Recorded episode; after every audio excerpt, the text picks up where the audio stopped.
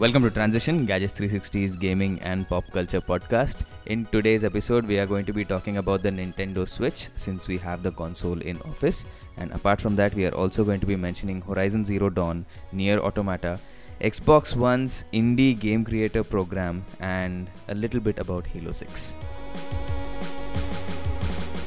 Okay, first up, let me introduce the people who are going to be talking on this episode. We have podcast regulars Rishi Alwani, Greetings, ladies and gentlemen. Mikhail Madnani, Hi. and I'm your host Pranay Parab. So let's, without delaying, get into the Nintendo Switch straight off. Uh, we got the console what three days ago. Uh, yeah, like four days ago, it's been a quite a ride actually. At least f- this is the first time I've, for, for for me at least, this is the first time I've managed to you know cover a console since the leaks with the NX as it was called then, and finally get my hands on it all in a relatively fast time frame, which is pretty cool. And um, personally, I think it's it's Nintendo's relevant again. I mean, there's no other way to put it. They've Yeah. become relevant again. Uh, everything from being able to use it as advertised on the go and then just plugging into a dock works. So yeah, they've they have a chance. Okay, so well, let's do one thing. Let's first talk about the issues that we faced so far Oh, with, yes. with the Switch. So I heard there was some issue with plugging in the Joy-Con. I heard you put it in the wrong way, and then things didn't go according to plan. Yeah. So uh, what happened exactly was it had not, it had more to do with the Joy-Con and the Joy-Con grip, uh, where if you put the Joy-Con grip in the wrong way, uh, it gets stuck and you can't remove it. Uh, however, thanks to the eagle eyes of our lovely video editor Yusuf, he managed to quickly YouTube a video and figure out a very quick solution to that. It, it, it had to do with pressing a form of emergency lock on the grip. Uh, yeah, there are some teething issues with the hardware. I'll not deny that. The Joy-Con itself is notorious for desyncing. What it, what that means is because it's wireless, uh, there and it's I think running on some It's Bluetooth. yes, some version of Bluetooth. Uh, you do have a situation where people have seen where the consoles just stop responding out of Yeah, when you're like further than six feet away, some consoles, some Joy Cons have issues. Yeah, and it's not even just that. Even at, at closer ranges, there have been issues. But luckily, we haven't faced that problem. I've checked it out across a variety of ranges. We haven't had that issue yet. Uh, and uh, it so far we've been lucky that way. There have been other issues with the device. People have been complaining of dead pixels on the screen, which I mean shouldn't be. I mean, it's not something people shouldn't have expected because dead pixels have been an issue on LCD handhelds since the days of the PlayStation Portable. So it's not exactly an, unknown problem, but yeah, it's something that is to be known. Yeah, It I've also issue. seen you being very careful, like handling it with baby arms while putting it into the dock, right? Uh, yeah, so that is the only, to me, that's been the real problem. Uh, the dock itself isn't lined with any soft material, which is very odd because when you're putting your when you're putting this the, the the the tablet into the dock, there is a good chance it could inevitably get scratched, and uh, it gets worse because uh, right now there are several kinds of scratch guards available, ranging from your usual uh, plastic scratch guards to tempered glass but there hasn't been one which seems to get the job done. And that is a point of concern. And it's really odd because in 2017, when every Android device, when every uh, iOS device sports some form of uh, protective screen uh, or, or protective screen, be it Gorilla Glass or whatever they want to call it, it's just perplexing that this is something Nintendo decided not to do. It's a pure plastic screen. I mean, the entire device is more or less constructed out of plastic, and it's not cheap plastic either, unlike certain Android OEMs like Samsung are notorious for. And it's just really tragic that they screwed up on that one important aspect, in my opinion. The rest of it is pretty damn good. It's yeah, just- I'll agree with you on that. The hardware does feel quite premium, even though it's plastic. It's very nicely done plastic. So, Mikhail, your first impressions? Uh, very good. And uh, probably, I've just used it for probably, I think, one and a half hour over the last few days. And so far, it feels like it'll live up to the play anyway. You know, the thing where they show someone playing it on the airplane, connecting a nice set of headphones. Hopefully, I'll be able to use AirPods on this thing. and uh, like start playing a, a good game, you know, not Skyrim. So uh, something like that. So far, it feels really good. But uh, I I'm not a fan of this gray one, and I'll wait for the I'll wait to pick up a neon console. Yeah, Rishi is the most boring person we've ever met. What So, can I mean he likes Skyrim, so Hey man, there- okay. there's a point. what can I say? I have good taste. okay, so uh, feedback on Joy Cons. I mean, I thought that the um, analog stick Hmm. is a bit awkward because I'm a ki- I'm the kind of person who will really like hit those buttons very very hard, Mhm. especially when uh, I'm playing racing games uh, Mhm. or even fighting games. Mhm. What I think is that if you press the button really hard, your attacks become very strong or your uh, turns become really good. Mm-hmm. Uh, it's not true. It's just a like uh, gut instinct that I have, and I'm pretty sure that I'm gonna injure my thumb if I play with this for very long. Uh, I, I, to me, the Joy Cons, I, I do agree with you. Yes, it, it does seem a little dainty if you're used to playing that way. And uh, the though to me, the bigger issue with the Joy Cons have to do with the placement of analogs because uh, the uh, in in previous consoles they'd be symmetrical. Yeah. So they'd be the, the bo- bo- both joysticks would be on the same plane. It's something that I'm used to with the PlayStation 4 controller, and so I to me it's a little awkward that way. But that aside, I mean, uh, I have very uh, very little else to complain about. I mean, sure, if you're a fighting game fan like Mikhail, you'll probably have a problem with uh, the fact that there's no proper directional pad. But I mean, that barring makes a difference even in like 2D platformers like Shovel Knight. I mean, uh, for the 10 minutes I tried playing it, right now I switched to using the analog, and I don't like using analog controls in a 2D game. Uh, for the fighting game side of things, let's see which fighting games show up here. Arms. Uh, you'd be using motion controls for Yeah. that. It's okay. there'll be But, but yeah, basically the Joy Cons uh, feel nice, but I cannot imagine uh, using them separately as single when you switch to two players, unless you're playing a game like Mario Kart. I can totally see that working out, but uh, I'm not going to play a fighting game on a single Joy Con. Yeah. So I believe you Disappointed. guys gave a demo at the store to the owner, right? Uh, what were his reactions? I mean, this is somebody who probably has never seen this before, right? So picture this. It's a Saturday afternoon in Mumbai and it's a sleepy Saturday afternoon. There's this shady back alley store. We enter and we ask the guy at the counter, Bro, do you have a Switch? And he's like, I have plenty. What do you want? I'm like, We just want one. We want to pick one up. He's like, Yes, but I only have game I only have one game right now, which is this one two Switch. And honestly, even though I've sold 10, 15 today, I want to know how this plays. So can you guys check it out for me and you know just give me a demo? We're like, okay. So in the middle of this cramped little store, you have two semi, uh, two debatably grown men playing one-two switch and playing games like Quick Draw and Ping Pong for the audience of the rest of the store who don't know what the heck they're selling. And it was quite amusing because, uh, for starters, that uh, the motion controls work. Uh, they, they're super accurate, and regardless of the game, be it something like Quick Draw or uh, Ping Pong, it just worked. I mean, there, there was literally no issues there. It just seemed to mimic uh, how it could be in reality with no with no problems. But as for one two switch as itself, uh, I mean, I get Nintendo trying to push the social angle by forcing pl- co- competitors to look into each other's eyes while they play. Which I mean, okay, cool story, bro. But I mean, uh, as a package for, I mean. It costs fifty dollars, all right, and in India that works out of four thousand rupees. Four thousand rupees for mini games is, I don't think that's fair. That should have been a pack-in title, in my opinion. It's not something they should be selling on the side. Hmm. But that's what Nintendo's doing. the so. the ping pong in one two switch was about hundred times better than Kinect Sports table tennis on Xbox 360, which basically half the time it tells you move to the left, move to the right. Like this just worked perfectly.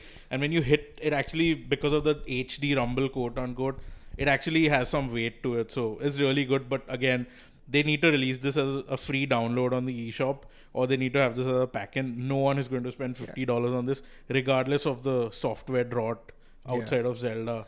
But what's really interesting though is from a haptic standpoint, it re- it's a really nice show off of what the Joy-Con can do. However, I mean, for let's be honest, uh, unless you're a unless you're a hardcore Nintendo fan who's going to pick it up for Zelda anyway, you're you're probably going to be drawn to something like One Two Switch. But it should be a pack-in title. There's not enough value to justify the price. But. I mean, for a moment, let's just take off our gamer hats and look at people like I mean, our parents' age, Yeah. uh, families who are buying this to you know ha- as a group activity. Don't you think they would want to spend on a game that they can play with each other? I think if we if we go by that logic, uh, they that's the kind of kind of audience that would expect some freebies right out of the box. Hmm. We saw it with the Wii, right? We got Wii Sports as a bundle game, and fine, even as a standalone game, it ended up being one of the greatest selling games of all time. And that's the thing, right? You need that one piece of software to carry it through, at least for the first year or so. And that's what worries me. While you have Zelda, which is fantastic, but but the ceiling, I mean, the ceiling in terms of growth, in terms of sales, in terms of market penetration, isn't going to be as high as it could be with One Two Switch. In my opinion, the potential of One Two Switch is much higher if it was either discounted or brought in as a uh, pack-in title. Yeah, I do agree with you. That fifty dollars seems like a Yeah. bit too high for for this kind of a game, especially when you're not bundling anything with and the console. And what's more, it's not like the, a lot of. I mean, not to take anything away from Nintendo, but it from from uh, from an end user standpoint, most of the game has you know uh, film sequences or or, or or where there's very little actual quote unquote graphics in it. So I mean, it's not exactly much of a game as a demo what you can expect. Mm. So yeah, So, I yeah. think it's uh, it's a hard sell considering uh, most people are already dropping three hundred dollars plus seventy on a pro controller, plus between sixty and hundred and twenty on an edition of Zelda. Uh, I don't think a lot of people are going to drop fifty more on one two switch, Switch. or a game like Super Bomberman R, which looks terrible in the end. Mm, and yeah. and let's not forget the PlayStation's uh, 4 Slim is available for under three hundred dollars in a lot of places. In India alone, you can pick it up for nineteen thousand five hundred if you know where to look. Mm. So it be- it begs the question: Are you going to spend anywhere between thirty five and forty thousand for the Switch, or are you going to spend for the PlayStation 4 Pro, which is for thirty eight, or are you going to f- spend for the PS4 Slim, which at its lowest is nineteen thousand five hundred? So the options are there, and to be honest, uh, right now the pricing isn't where it should be. And part of it has to do with Nintendo not being in India, but you know that's what it is right now. Though I do see that changing in the next couple of months once supply regulates regulates itself, because the Switch is a region-free console and it can work anywhere. Basically, what, whatever you buy in the US or you buy it in Japan will work wherever you are else. The there's no there's no uh, barrier in terms of language. There's no barrier in any form of restrictions there, Except for online, except for online. which is a big question mark right now, and we won't know about that until probably summer. yeah, online multiplayer for that matter. Yeah, you can access the eShop without any Yeah. problems. You can. Uh, uh, there's no browser, but you can log into the internet, and there are. Uh, you can log into networks which require a browser yes, window. that's right? happened already. Yeah, so all of that is there. Basically, the only question right now is uh, if online multiplayer and voice chat is going to work in India. Yeah, because uh, one other one other interesting snip, uh, fact is uh, so now a lot of some of the Switch's functionalities are offloaded to your smartphone. So like parental controls for that matter, or the multiplayer voice chat app. Now, what's interesting is that the Indian App Store does not have the Nintendo Switch parental control app. Hmm. If you need that, you need to go to the US store. Now, I mean, we've seen this in the past with Miitomo, where you know India got the short end of the stick. We saw this with Fire Emblem Heroes, and uh, it will be interesting to see if the same pattern continues here. Uh, now, as far as we know, Nintendo has no plans to launch it officially, but the gray price will drop. I'm expecting that to happen very soon for one simple reason. Once supply gets better, uh, and since the console is region free, you'll see an influx of stock from other countries, probably Hong Kong, probably Singapore, probably South Korea, where it's a lot cheaper. And uh, we could see a price, uh, we could see the price drop to being around 25, where it should be, where I think it's fair. Then the other issue comes with games, but that's half negated from digital because the digital angle on it is a lot more interesting. It's what sh- it should have. It's what Nintendo should have done a long time ago, and it shows that someone at Nintendo has finally decided to use a smartphone properly, see what apps are available, and how digital storefronts work there. And I think that's a big deal now that this that this works. It's a properly. massive deal considering where Nintendo was. Exactly, and I mean, at least for, for like, and because there are supply situations, right? Today I want to buy Zelda on on cartridge. The guy doesn't, uh, the store guys don't have it available. And they're like, okay, what are you gonna do? We can we can give you the hardware, we can't give you the games. I'm like, okay, I'm just buying it digitally. Hmm. And then the look on their face of shock that they lost the sale. Well, what would you want me to say? Yeah. At the end of the day, it gives me some leverage, right? As a consumer, I have this leverage I can use, and it's great. So I think it's it's got promise. The pricing in India needs to be fixed. But if you're not living in India, or if you have the opportunity to get it, I would recommend you test it wherever you're buying it from first, and then pick it up. But and if everything's well, it's well worth picking up. Yeah. Um, Mike, your thoughts on this particular experience with the eShop? I believe you had like a few seconds to check it out. So uh, right now there are very few titles on the eShop, but uh, given it's region free and it lets you switch accounts like you can on a PlayStation 4, uh, you get access to the eShop in Japan and you get access to the European one. Like Nintendo has three major uh, different shops online, and uh, Japan gets a lot of titles which either take longer to show up outside in English or uh, will never show up. So uh, I tried out Puyo Puyo Tetris, which is releasing end of April in English, and is really good on the Switch. And I also tried Dragon Quest Heroes, the demo, which uh, unfortunately is pretty terrible on the Switch, and it runs worse than the Vita version does of Dragon Quest Heroes 2, although it looks a little better. But uh, I'd recommend, like, I'll stick to playing that on PS4, even though I prefer playing it on a portable. Uh, but Shovel Knight, which is like one of the best games in a long time, it it plays really well on the Switch. Again, the D-pad might be a problem for many people, but uh, eShop as such is responsive. Uh, there's no big loading screen like it is on the 3DS, and uh, so far, yeah, like it's built on FreeBSD, so I expected it to be a little smoother like the PS4. uh, so basically, now Nintendo and Sony both have their uh, console OSs on FreeBSD, while uh, Microsoft decided to go with uh, like showing muscles Windows 10, which is super responsive. but uh, we'll talk about Xbox in a bit. Yeah. I mean, uh, coming back to uh, Dragon Quest Heroes 2, which which is really what is really interesting was uh, so our social and video head Gagan, uh, he's a big Dragon Quest fan. And the moment he saw the demo, he just grabbed the Switch, started playing it, Yeah. and immediately, like he just put the console, he just put the Switch down. He's like, "No, I cannot play this. Hmm. I just cannot deal with this. The frame rate's all over the place." And yeah, I think that's gonna that could be an issue with certain games. I mean, we I, I wouldn't be surprised if we see uh, third party games suffer from issues like this. But I mean, as a consumer, at the end of the day, you're buying the console for Nintendo first party. You're buying it for indies. Exactly. It wasn't the case with Zelda. Exactly. I think uh, Dragon Quest Heroes in particular, I'd blame Square Enix more than Nintendo because uh, the Switch is a little less powerful than the Xbox One if we go by numbers.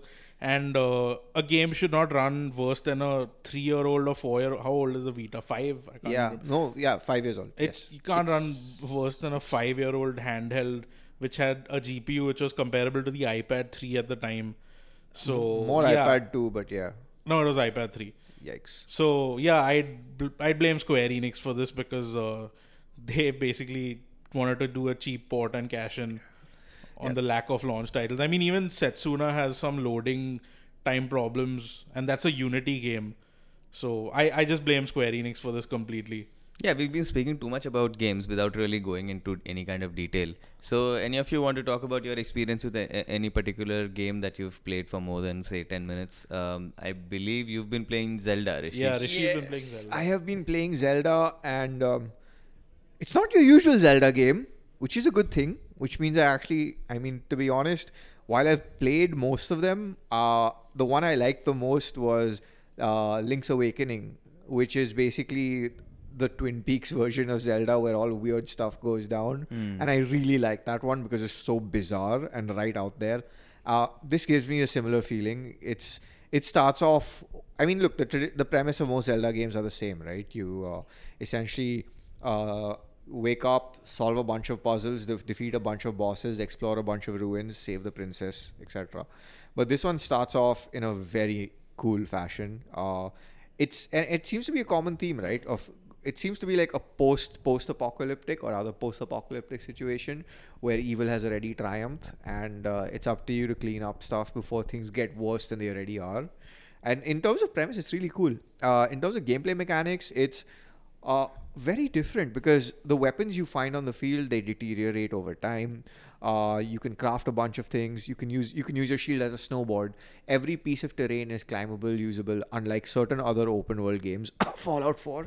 uh, but yeah, and it's it's just so much fun. Uh, and the puzzles are have always been in my opinion, the puzzles in Zelda have always been its strongest suit, and that continues here. You have some cool abilities you can use. So, like early on, you can use a magnet to move metallic items across your play uh, uh, across uh, and to create platforms for yourself, or, or to hurl at enemies, which I think is really cool.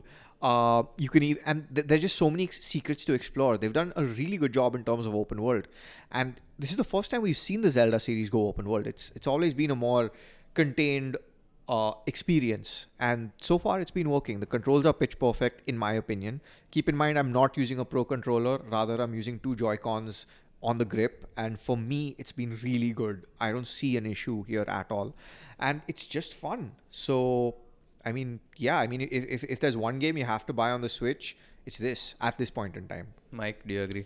Uh, agreed, yeah. And also, uh, the soundtrack deserves a special mention because, uh, so I ordered the special edition of Zelda and it comes with a composer selection or sound selection CD. Music is really really good. Like better than uh, I'd say comparable to Link Between Worlds because that's the highlight for Zelda music according to me. So really really good, nice use of piano and stuff like that in the open world. So yeah, very impressed. Glad I bought the special edition. yeah. So at this point, uh, what games do we have available on the Switch? So there are a bunch of them. Uh, Zelda obviously being one. Uh, other regions like Japan already have this Disgaea 5, which is this insanely crazy or uh, strategy game, which is essentially football manager but in hell and almost the same amount of curry. So that seems to be very quirky, but it's a port. Uh, it's essentially the game came out on the PS4 I think a year year and a half ago so it's it's making its Switch debut but though I think the form factor and control options on the Switch make it a better uh, fit in my opinion there's I Am Setsuna which is a Japanese RPG uh, which is a throwback to retro retro RPG re- retro Japanese RPGs there's a fast uh, racing which is uh, RMX. fast racing which is like the Yes. quote unquote definitive version of the Wii U game Fast Racing Neo, which was a spiritual successor or inspired by F Zero, Yeah. the Nintendo franchise. So Yeah. comparable to Wipeout, I'd say. yes comparable to Wipeout and it looks and runs really well on the Switch as it did on the Wii U. Yeah. Uh, other than that, there was supposed to be World of Goo, Little Inferno, and Human Resource Machine, but uh, I couldn't find them on the eShop, and they seem to be missing in action right now. Uh, there's Snipperclips, yeah which is this. Uh, I think it's a twenty dollar or ten dollar eShop only game, yeah which uh, it looks like some small set of mini games which you cut stuff. I have no Yeah. idea what it's just. That just seems. I haven't checked out Snipperclips myself. It seems to be on a bizarre side. Nintendo published, if I'm not mistaken. Uh, there's even a ton of indies. Like Mike said, we're probably going to see uh, Little Inferno. There's Shovel Knight. Treasure Trove, Yes. which is you cannot get some of the content on other consoles and platforms yet. It's like exclusive for a limited time. Yeah. Uh, which is a very, very, very good retro-inspired uh, platform game. Which uh, it's actually one of the few which gets the whole retro aesthetic right in every way. Uh, Binding of Isaac Afterbirth Plus is releasing middle of March, which has three expansions for the Binding of Isaac, and uh, I'm looking forward to buying that game for the probably tenth time, uh, and I will convince Pranay to buy it as well. Uh, other than that, uh, I think a lot of basically what Nintendo's doing is uh, Japan has a lot more releases right now, but the US and Europe, all the same games which are ready now are going to come out a little later. And they claim they want to have steady flow of releases where they have one big game coming in every week. So that's why Mario Kart 8, which is evidently complete, is releasing end of April. Yeah. Disgaea 5 is coming out at the same time. Puyo Puyo is around that time. So sorry, Disgaea 5 is in May. Yeah. So basically, uh, you could pick up some of the games in Japan and play them in English right now, like Disgaea 5 and Setsuna if you're uh, craving something after finishing Zelda, which will take a good amount of time. Yeah, Yep. Zelda will take a long while based Yep, on yep. whatever I saw so far. Uh, so just to give our listeners an idea, is are there any performance issues, any differences when you compare tablet mode to the TV mode? Anything that people should keep in mind, or is- does it just work flawlessly? Uh, right now, it just seems to rip off Apple's "it just works" mentality. Mm-hmm. There doesn't seem to be too much of an issue. The only one minor issue is one just one or two very rare frame rate drops in Zelda when using it on the TV. But that aside, it's been pitch perfect through and through. All right, and what about the battery life that they can ex- expect? So uh, with games like Zelda, I mean, obviously, I use a mix of settings. I don't just stick with maximum brightness like some other uh, reports have used and some other YouTubers have used. Rather, I uh, I use a mix of medium and high, and I usually like you know switch go switch switch to airplane mode when I play. And I was getting around three hours in Zelda, which is more than the three and a, than the two and a half hours that most people have been reporting. Hmm. Uh, and uh, if it's more graphic intensive games like Puyo Puyo, no, less graphic intensive games, sorry, like Puyo Puyo Tetris or, uh, or, or even stuff like uh, Shovel Knight, it goes closer to the six hour mark, which Nintendo's advertised. So I think it's pretty fair. Uh, I wouldn't grouse the battery life at all, especially in, in titles like Zelda, because uh, of what you're able to get in terms of visual output is pretty good. And the fact that you can charge this on the go with a power bank means you're still okay. Yeah. Does it work with a power bank though? Like Uh, yeah, from what, I've heard from conflicting reports of uh, it either keeping the battery steady or like basically letting it drain out slower, uh, because most of the power banks have uh, just 10 to 12 watt output. So, Yeah, uh, I believe there's a, there's a new one coming with USB-C output, which is 18 watts or something. Yeah, yeah. I think yeah. So basically, you need a high wattage power bank, not the cheap stuff Yep. you get. Hmm. So, yeah, That's where we're at on that. but yeah, o- overall, Switch very impressed with it. Uh, didn't think Nintendo could pull it off, even with the limited uh, apps which are available. Just having the OS not lag is a big step up. Yeah, on, yeah. from- is. It is. Yeah, I mean, come on. Like when when Samsung, uh, when their phone stopped lagging, you saw they made TouchWiz uglier. Yeah. Nintendo actually has people with eyes designing the OS. Yeah, I mean, like if you compare it to the Wii U, it's a massive step up in just pure usability. And I mean, say what you want. Sure, it's not it's not content related, but it's a big deal in your u- user experience, especially if you want to take this on the go. Yeah, true that. So, is there anything else you guys want to say about the Switch, or can we move on to other slightly less important topics? Yes, We can switch to something else now. yes, we can. So, speaking of switching to other things, I think Horizon Zero Dawn is the first thing on our Oh, yes, agenda. yes. So, Rishi, So Horizon Zero Dawn is an, another open world game, but an action RPG from uh, from the makers of Killzone. Uh, Killzone is a PlayStation exclusive franchise made by uh, s- European studio called Guerrilla Games, and uh, they decided one fine day that you know what, we're done making you know Killzone. Let's make a game with giant giant robots set in. Uh, a post post apocalyptic future and the end result is uh, horizon zero dawn it is a compelling piece of fiction from a narrative standpoint uh, if you ask me they've this is basically mass effect level good so what do you mean by post post apocalyptic? which basically means the machines have won and now they're ruling the earth in a fashion where humanity has regressed to a tribe state Uh-huh. and hunter gatherer state and uh, machines are everywhere that they, they've basically taken on the form of uh, saber-toothed tigers t-rexes T- Brontosaurus Bron- Rexes yeah that look like they've spent a little too much time watching Star Trek. exactly so it's it's it's basically a whole gamut of things and because it's post post apocalyptic nature's decided to you know reclaim the land and everything so you'll find these uh, weird half bombed out buildings which have grass all over them and it's a really lush vibrant looking game uh, and it's one of our favorite titles. I mean, I'm sure if you've checked out this site called gadgets360.com, you'd have checked out our review. Oh, never heard of that site before. Yo, you should check it out. It's really awesome. Uh, we scored it a 9 on 10. It was a really, really good game. And it's one that a lot of PlayStation fans were looking forward to, considering India is essentially a PlayStation country, uh, and Sony is usually good with its releases. Uh, we expected that the game would show up on time, which was I think March one. However, we were met with a seven-day delay, and the game is only going to be available officially on March eighth. And, uh, and it's going to ship out on March 8th, according to retailers like Games the Shop. yeah, So, so, if you live in a non-metropolitan uh, area, or if you live in say a place like Bhopal, expect it two to three days later than the delayed release date, uh, which is a little disappointing because uh, you know when they show off trailers for games and you see so much foliage and you see these thick forests with lots of leaves everywhere and all, and then when the final game comes out, it looks like trash like Final Fantasy 15.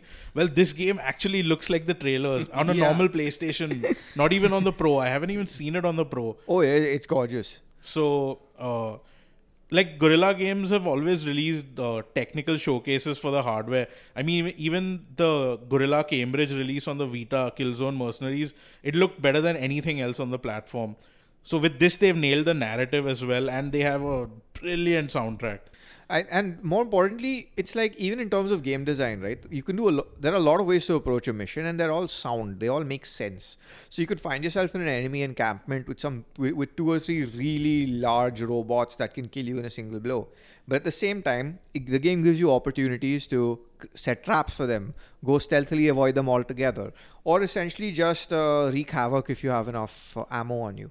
So it it it's very well constructed that way. It's it's systematically sound, and it's something which is surprising because uh, see in India role playing games don't do too well. The exception to the rule has been Witcher three.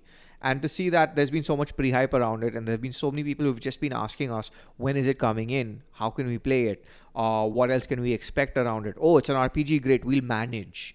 So it's rare to see that that amount of interest on a game like this, and the fact that Sony dropped the ball is very disappointing, because it essentially means that people might just end up buying digitally, and not the best idea considering you're spending three and a half thousand and have to download 50 GB. Yeah. So yeah, that. I'd say the only problem with Horizon, which makes it a little boring, is uh, when you have to take out human enemies.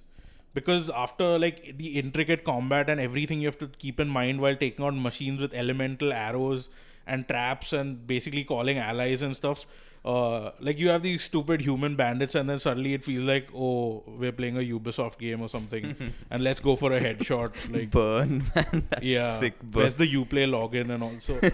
so yeah, basically, uh, I my only complaint was the human enemies. They're really boring, even though. Uh, you can break the game balance to some extent early on, but still, I just uh, the human enemies were like I wish they weren't there. Yeah. Yeah, cool. So very quickly, can we move on to um, Nier Automata? Oh yes. So uh, Nier Automata is basically an, another action RPG. This- And uh, before you Google this, it's not safe for work. Even typing the name in Google image search, so just keep that in mind. Yeah. So so yeah, there seems to be a lot of those this month, right? Zelda, Horizon Zero Dawn, Nier Automata. Uh, this one's quirkier than the rest because you can essentially view the game's ending in the first five minutes. if you die during the opening Curious sequence. case of Nier Automata. Yeah, and there are like I think I think if I'm not mistaken, at least five or six different endings, and the game rewards multiple playthroughs. And you and it's not just like in other games where oh a different ending means one uh, screen changes. We're talking about totally different endings through and through. Yeah, like, and uh, totally different paths. to co- Apparently, one of the the third or fourth ending has a completely different game from start to finish, and it plays longer than the previous ending. So not routes. like Mass Effect, basically. Yeah, this is this is this is so deeply woven in the the element of. So the thing is, you, you're never told what your choices are. It's just how you play it, and how you play it determines a certain path the game leads you to. So it's a very interesting experiment in linearity in that way, and it's coupled with some god tier combat. Uh, because the combat's done by this uh, studio called Platinum Games, the same guys who made Bayonetta, who've made uh, uh, what's the other Revengeance. one? Revenge, uh, yeah, Metal Gear Rising Revengeance, and who've made the greatest game of all time, Vanquish. Nope. So don't hate, man. so uh, point is, uh, it's it's really cool. It's fun to play, and uh, it's it's one of the quirkier titles this year. And what's but what's I mean really amusing is, um, it's only on PlayStation 4 and PC. The PC version is ridiculously expensive. Uh, I don't think it's fair to charge people uh, what two thousand bucks for a PC game on Steam, which is completely region locked. I don't think that's fair business practices. But yeah, that's where it is. So if you have to check it out, check it out on PS4. It's a lot of fun. Yeah. So what's all this talk about this uh, Halo Six? So, So Halo- contrary to what Rishi has been trying to convince me for over the last few weeks, saying Halo Six will save Xbox, Scorpio will win and stuff like that. Oh, he didn't say that, but uh, basically, uh, as soon as Halo Wars two was uh, delayed to 2017, I knew there would not be another Halo game this year. And Phil Spencer confirmed that on uh, the IGN Unlocked or Unfiltered podcast. Unlocked. Unlocked, yeah. Uh, and he said there will not be a Halo FPS this year, which basically means no Halo 6. So that made all of us wonder what is the big Scorpio launch title going to be? Halo ODST 2, dude, believe. Some of us want to believe. Isn't that still an FPS? Still, but it's it doesn't have no Master Halo Chief. FPS. It doesn't have Master Chief, so it'll have ODSTs. Okay. So basically, uh, after Scalebound got cancelled, uh, there's been a lot of people questioning why they bought an Xbox One, including Rishi. Uh, Yeah, that's true. and now, if we look at their lineup for the rest of the year, there's Sea of Thieves, which I have a feeling is not going to turn out well. They haven't even announced if it at what price point they're selling it at. I have a feeling it should be a free to play games as a service thing, but we'll see. Uh, then you have Crackdown 3, which also looks like it's going to get delayed. And uh, what else do they have? I can't even remember. Um, They have Cuphead and Below, which are two indie Yeah, games which are on Steam. They're not even Windows 10 Yeah. exclusive. Hey, let's not forget FIFA 18. It's coming to Xbox. yeah, there'll, No, be, there'll be some FIFA Ultimate Team exclusivity. Yeah. So that's the thing. What is what are they going to have for this big Scorpio title? They have to.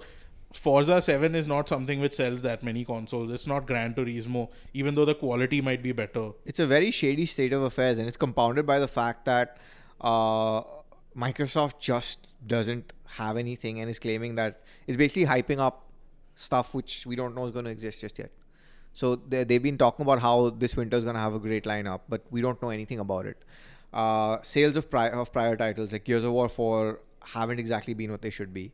So it's a very, I mean, to be put in perspective, I think Forza Horizon 3 did a lot better for them.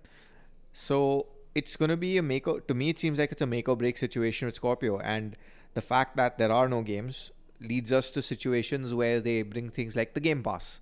Uh, for those of you who don't know, the Xbox Game Pass lets you pay 699 rupees per month, I think, yeah, per month, and lets you play over 100 Xbox 360 and Xbox One games. Obviously, this is all digital, so goodbye to your FUP. Each Xbox game has uh, way too many updates than I would like. Um, and yeah, you, you need you need to make sure you have the FUP for that. So they've started doing things like that. They've started doing uh, having a situation where uh, they have something called the Game Creators Program, where uh, anyone can essentially sign up and and create a game, no concept approval required. Uh, to me, that's a little disturbing because uh, for end consumers, the reason you buy a console is so that you don't have to deal with rubbish. You, you're, you're, assured of a curated experience.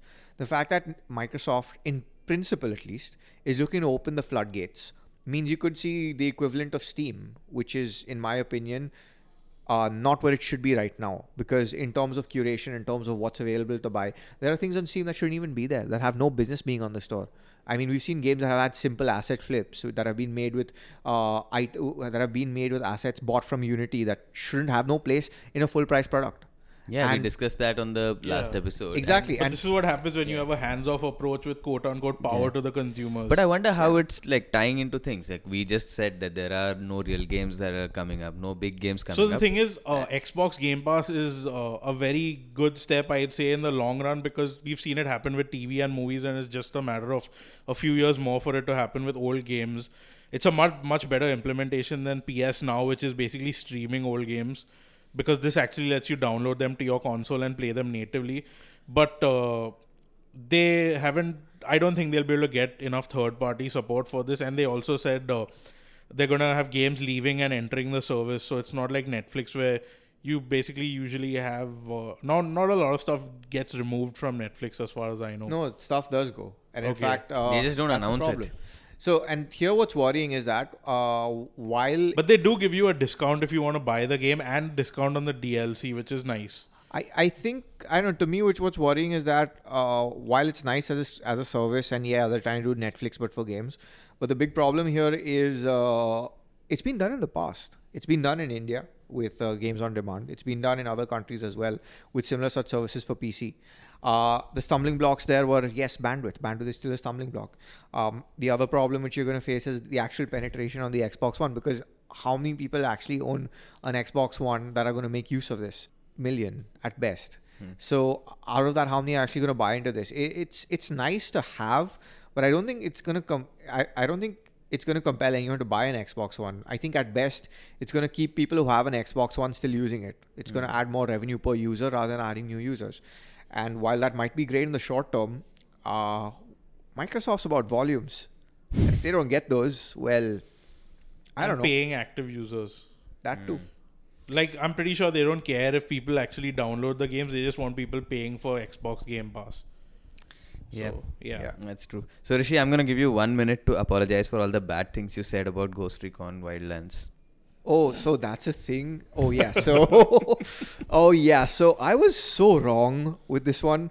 Um, yeah, the beta was rubbish. To be very honest, I stand by that. The driving was terrible. The mission structure felt terrible.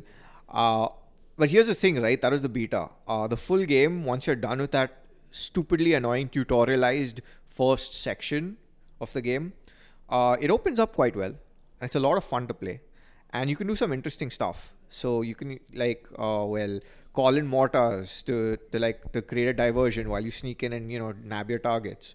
You can uh, crash crash army helicopters into like villages while you while you do what you need to do. Yeah, you can also die because helicopters fall on you. Yeah, or you can go full Rambo, go go crazy, shoot down heli- every helicopter in the sky with your crew, and uh, misjudge where a helicopter is going to crash. Yeah. which it does on your head. That happens as well. It's not it's not bug free. There are some weird bugs which we've encountered in our playthrough, but uh, yeah, it's surprisingly good, shockingly so. Yeah. So that Yeah, it didn't sound like much of an apology, did it? i mean it's a ubisoft game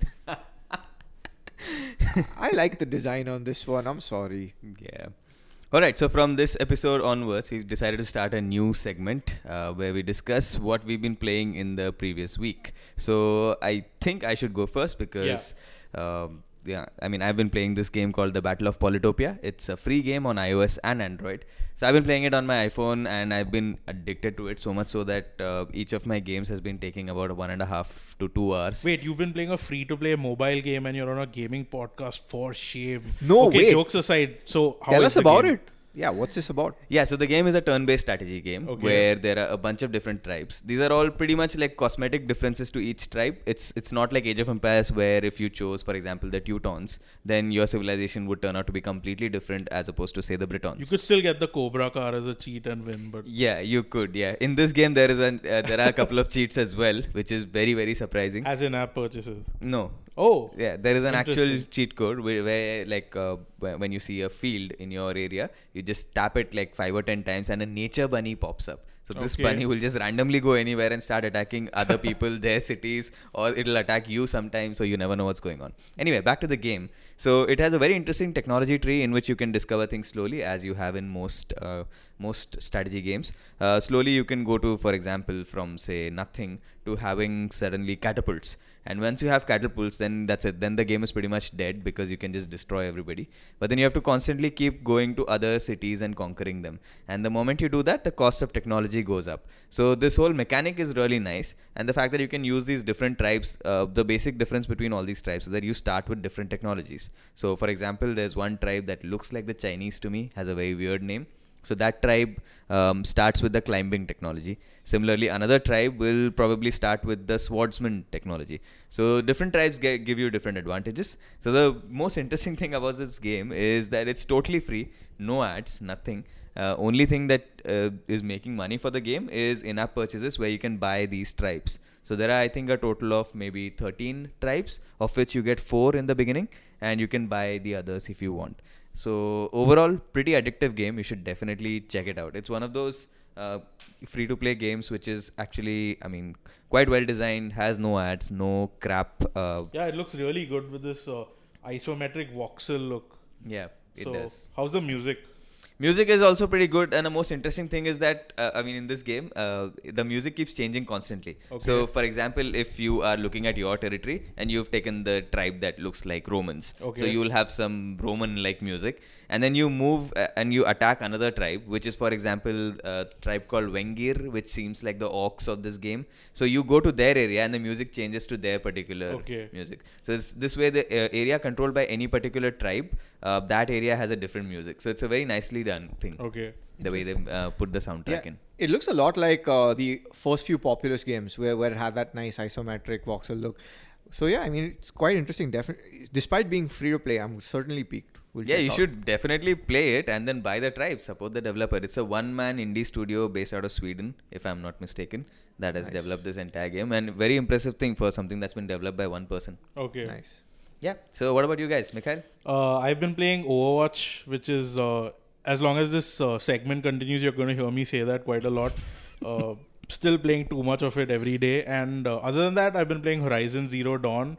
Uh, finally, going to move on to maybe uh, Titanfall 2, but I've been saying that for a while.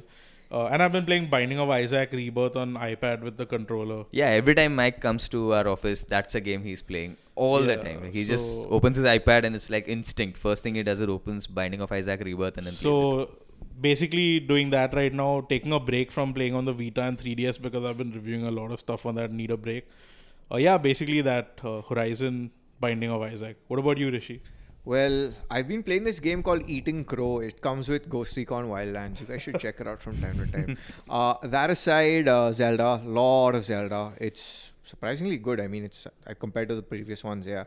And uh, aside from that, yes, a lot of Overwatch. There are a bunch of us who play every night on PlayStation Network, so it's quite fun. It's got this whole social angle to it, which has been missing since the days of cyber cafes, where I'm concerned. Yeah, So- well, Zelda is a very bad game for those of us who have minor cases of OCD because I found myself just going there and chopping grass and cleaning up the entire territory just because I could more Yeah, than playing the game. So that was really So thankfully, I don't suffer from that. But then I'm the kind of guy who basically skipped work one day and and finished off uh, Red Dead Redemption in 13 hours. So yeah, I'm the polar opposite of that on, on open world games. But I can see why people would be OCD. Uh, essentially, yeah, those three, and it's just been that. And I'm dreading this month because we got Mass Effect coming up, uh, which I'm a big fan of, and we've got Persona 5 coming up in first week April. So a lot more to go, and it's all they're all RPGs. That's the best part. So that's all for this Switch off. episode of Transition, where we've switched off. and we will see you with another episode next week.